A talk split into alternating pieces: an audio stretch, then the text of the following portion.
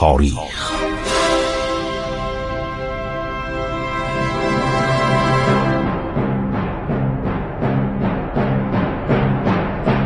کاری از گروه جوان و اندیشه رادیو جوان.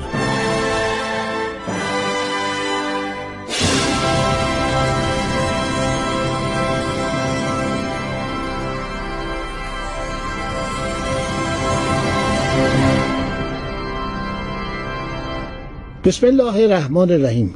به نام خداوند بخشاینده مهربان. شنوندگان عزیز من خسرو معتزد هستم. با برنامه عبور از تاریخ اکنون در سالهای انتهایی سلسله ساسانیان دوران فرمانروایی طولانی سلسله با فر و جاه ساسانیان که در اواخر به علت تندخویی و شتاب زدگی خسرو پرویز و زندگی خصوصی او به طرف انحطاط میره و چهار سال بعد از اعدام خسرو پرویز در سال 628 میلادی این سلسله فرو میپاشه. خب ادامه می‌دهیم.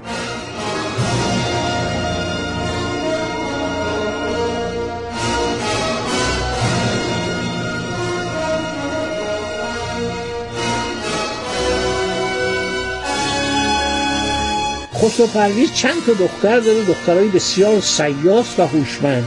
بزرگترین ها پوراندخته. دومیش آزرمی دخته پوراندخت به اون نظامی ها میگه که این اومده برادرزاده ما شاهنشاه ایران رو کشته. درست این هفت ساله بوده.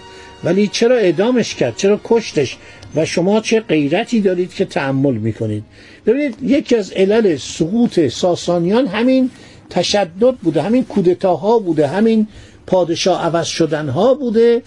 خب حالا پوراندخت خواهر بزرگه سه سلحشور از شهر استخر پارس رو که در گارد جاویدان بودن گارد سلطنتی بودن اینا رو احضار می‌کنه و میگه شما این خائن رو بکشید. این شهروراز تمام خدماتش فراموش برای اینکه این اومده اولا با امپراتور روم ساخته جنگ نکرده بعدم کودتا کرده بعدم حالا که شیروی مرده اومده پسر شیرویه رو کشته. اینو از بین ببرید من پاداش کافی به شما میدم.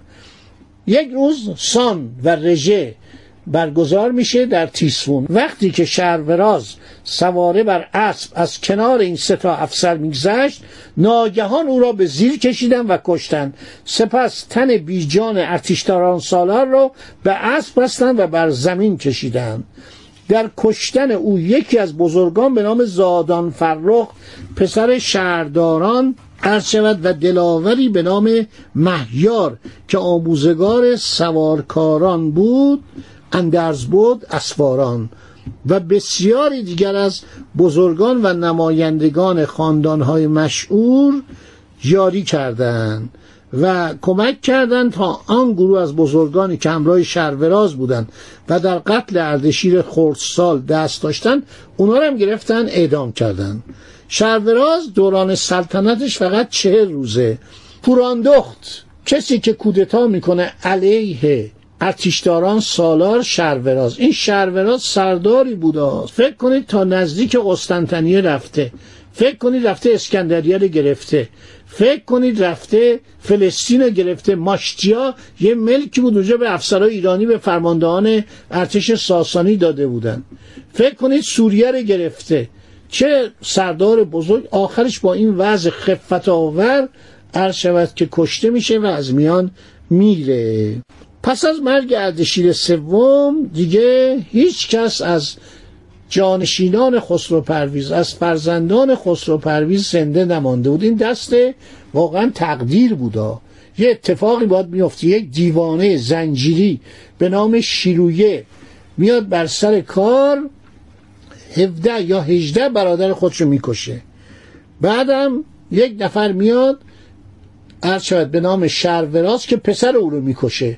و بعد خودش هم در یک کودتا اونم به وسیله چند تن از افراد گارد شاهنشاهی کشته میشه. میرن سراغ پوراندخت دختر خسرو دوم. میگن خانم شما بیا شهبانو بشو شما بیا ملکه بشو. پوراندخت به یکی از افسران کودتاچی سازمان دهندگان دسیسه به نام پسفرق لقب شهروراز میبخشه. اونو بزرگ فرماتار می‌کنه یعنی نخست وزیر می‌کنه. پس شهروراز یک لقب بوده که مال فرخان بوده. فرخان که لقب دیگهش رومیزن بوده رومیوزان یا رومیزن کسی که رومیا رو می‌کشه. حالا اون پسفارخ که افسر جوانه لقب شهروراز بهش میدن و ایشون میشه بزرگ فرماتار بزرگ فرماتار یعنی صدر اعظم یعنی نخست وزیر. اسما می‌بینید چقدر قشنگ این اسمای ایرانی چقدر جالب و زیبا بوده. بزرگ فرماتار یعنی بزرگ کسی که می‌تونه دستور بده فرمان بده. منابع نوشتن که این ملکه شروع می‌کنه اون به اصطلاح سطایی که شکسته بود اونا رو ترمیم بکنه پلا رو ترمیم می‌کنه مالیات های عقب مانده رو به مردم میبخشه. سکایی از او داریم. یک سکه سیمین عرض شود که از ملکه پوراندخت مونده. ساختمان آتی اینا باید سنشون بالا باشه. مثلا ببینید خسرو پرویز چهل سال سلطنت کرد. موقعی هم که آغاز سلطنتش بود حدود 24 5 سال بود. مجموعا 68 سال تا نزدیک 70 سال عمر کرد. بنابراین این عرض شود که پوراندخ که جزو فرزندان اولیش هست من فکر می‌کنم این مثلا حدود سنش الان باید 38 سال 39 سال 40 سال باشه. خیلی درباره این اشاره می‌کنن. تبری اشاره می‌کنه واقعا مورخ بزرگ. بلعمی که ترجمه کرده و چیزای اضافه کرده بر تاریخ تبری اونم مطالبی میگه. فارسنامه هم مطالبی میگه. پوراندوخ گفته که رعایا تا یک سال مالیات ندن. مردم خیلی راضی هستند تبری و بلعمی متن پیام پوراندخ رو به ملت ایران آوردند که در آن پیام یا خطبه خطبه آغاز سلطنت گفته که مردم فرمان برداری کنند وفاداری کنند و من هم هر شود از شما حمایت می‌کنم. بعد اصل عمده پیمان صلح که هراکلیوس ایستاده بود که این پیمان عرض شود امضا بشه. حالا دیگه کم کم هراکلیوس بلند میشه میره به طرف متصرفات باز پس گرفته شده.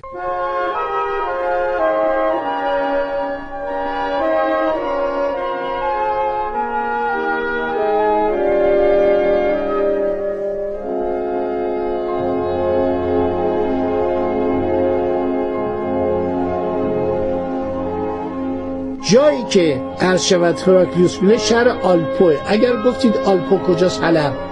همین حلب و رومیا می‌گفتن آلپو یک شهر دو هزار سال است که واقعا وقتی این تصاویرش من خیلی متأثر میشم که این داعش به روز این شهر چی آورده و در این جریان ها و این بمباران ها که از مراکز بزرگ تمدن دنیا از بین رفته. یک اسخفی به نام اسخف اشوباب از شهر کدال با عده از اسخفا و کشیش ها میرن به آلپو. نامه و هدایای ملکه رو به امپراتور میدن. بعدم هراکلیوس پس از مذاکرات می‌کنه یک نامه می به پوراندخت شهبانو ایران که پوراندخت در هر زمانی می‌تواند به پشتیبانی نظامی او امیدوار باشد. دوران شهریاری پوراندخت یک سال و چهار ماه یعنی تا پاییز سال 631 میلادیه. دو روایته بعضی میگن که پوراندخت برکنار میشه و بعضی میگن مرده. ولی ما قرائنی داریم که پوراندخت رو کنار می‌گذارند به علت شاید مبارزه و مخالفت سرداران و ارتشبدان و ارتشداران سالاران و اسپهبدان با او. چون بزرگان ایران دیگه وقتی پادشاهی در کار نبود عرض شود همه کار می‌کردن. یک حالت فودالیسم در ایران ایجاد شد یه حالت اولیگارشی. یعنی حکومت عرض شود که افراد متنفذ. دو روایته میگن پوراندخت میمیره بعضی میگه میمونه زنده میمونه و بعد از مرگ یعنی کشته شدن آزرمیدخت رستم فرخزاد اونو دوباره به سلطنت می‌گذارد. در کودتا علیه شهروراز اسمی از زادان فرخ بردیم. این خانواده رو بشناسید. رستم فرخزاد پسر اینه. اینا این خانواده تقریبا همه کاره بودن تو ایران. خانواده متنفذی بودن. اینا در اغلب این کودتا یعنی در کودتا علیه خسرو پرویز دست داشتن در کودتا علیه شروراز دست داشتن و بعدم همه کاره مملکتن. و این ملکه هم که میان تقریبا هر چی اینها بگن باید اجرا کنن. آلت دست اینا هستن و اراده ای ندارن. تا یه مدت یک سال و چند ماه پس از مرگ پوراندخت و تا زمان بر تخت نشستن یزگرد سوم. چند تن دیگر از افراد دودمان ساسانی که تاریخ از اونها اطلاعات کمی داره. ما بیشتر درباره اینها شایعه شنیدیم. یک نام شنیدیم. واقعا تاریخ ایران در این چهار سال در حقیقت سه سال بعد از مرگ پوراندخت یا برکناری پوراندخت تاریک مجهول ما نمی‌دانیم. پیروز گشنسبده از خیشاوندان دور خسرو پرویز یک ماه پادشاهی می‌کنه. عرض شود که آذر میدخت که دختر خسرو پرویز بوده این خیلی خودشو آماده کرده بود برای سلطنت. خیلی دختر جاه طلب نظرش این بود که باید طبق نمونه پدر پادشاهی کرد. هر کس را که مخالف آن باشد کیفر داد. آذر میدخت میشه شاهنشاه. اینو میارن و بعد از پیروز گشتسبده میشه فرمانروای ایران. خب حالا فرخ هرمز سپه بود خراسان عرض که در خدمت ارتش بوده در خدمت مملکت بوده همه کاره بوده. می‌گویند فرخ پیغام میده برای آذر میدوق که من می‌خوام با شما ازدواج کنم. اینو گفتم یک پدر بوده چند تا برادر زادان فرخ رستم فرخزاد اینا هر کدوم تو کودتا دست داشتن و این فرخ هرمز آخرین پستش سپهبد خراسان بوده از پهبد خراسان. هم فرماندار معمولی بوده استاندار معمولی بوده هم فرماندار نظامی بوده. اون موقع معمولا نظامی ها را به پست استانداری و کنارنگی و مرزبانی میگماشتن.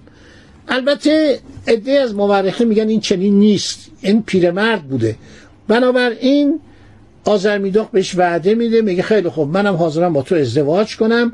منتها باید یه مذاکراتی داشته باشیم. تو بیا صحبت کن. آخه من چطور می‌تونم بیام با تو بنشتم سلطنت ایران رو تسلیم کنم؟ مردم قبول نمی‌کنن. اینو بالاخره به یک جایی میکشونن به دربار میکشونن که مذاکره کنن و میان و بلا فاصله میگیرنش بازداشتش می‌کنن و روز بعد یک محاکمه نظامی می‌کنن. آذر میدختم خودشون بالا نشسته چون شاهنشاه یک مقام خیلی بالایی در اون زمان بوده. میگه آقا ایشون به من اصحای ادب کرد.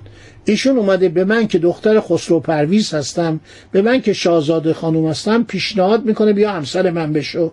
آیا حدش هست؟ همه میگن نه قربان. کارش جسارت میگه بندازنش زیر فیل. این پیرمرد میارن و میندازن زیر فیل. پسر این اون موقع در خراسان بوده رستم فرخزاد. خب دوستان شنیدید بخشی از تاریخ پرماجرای ایران رو؟ این ماجراها ادامه خواهد داشت. فردا با هم خواهیم بود.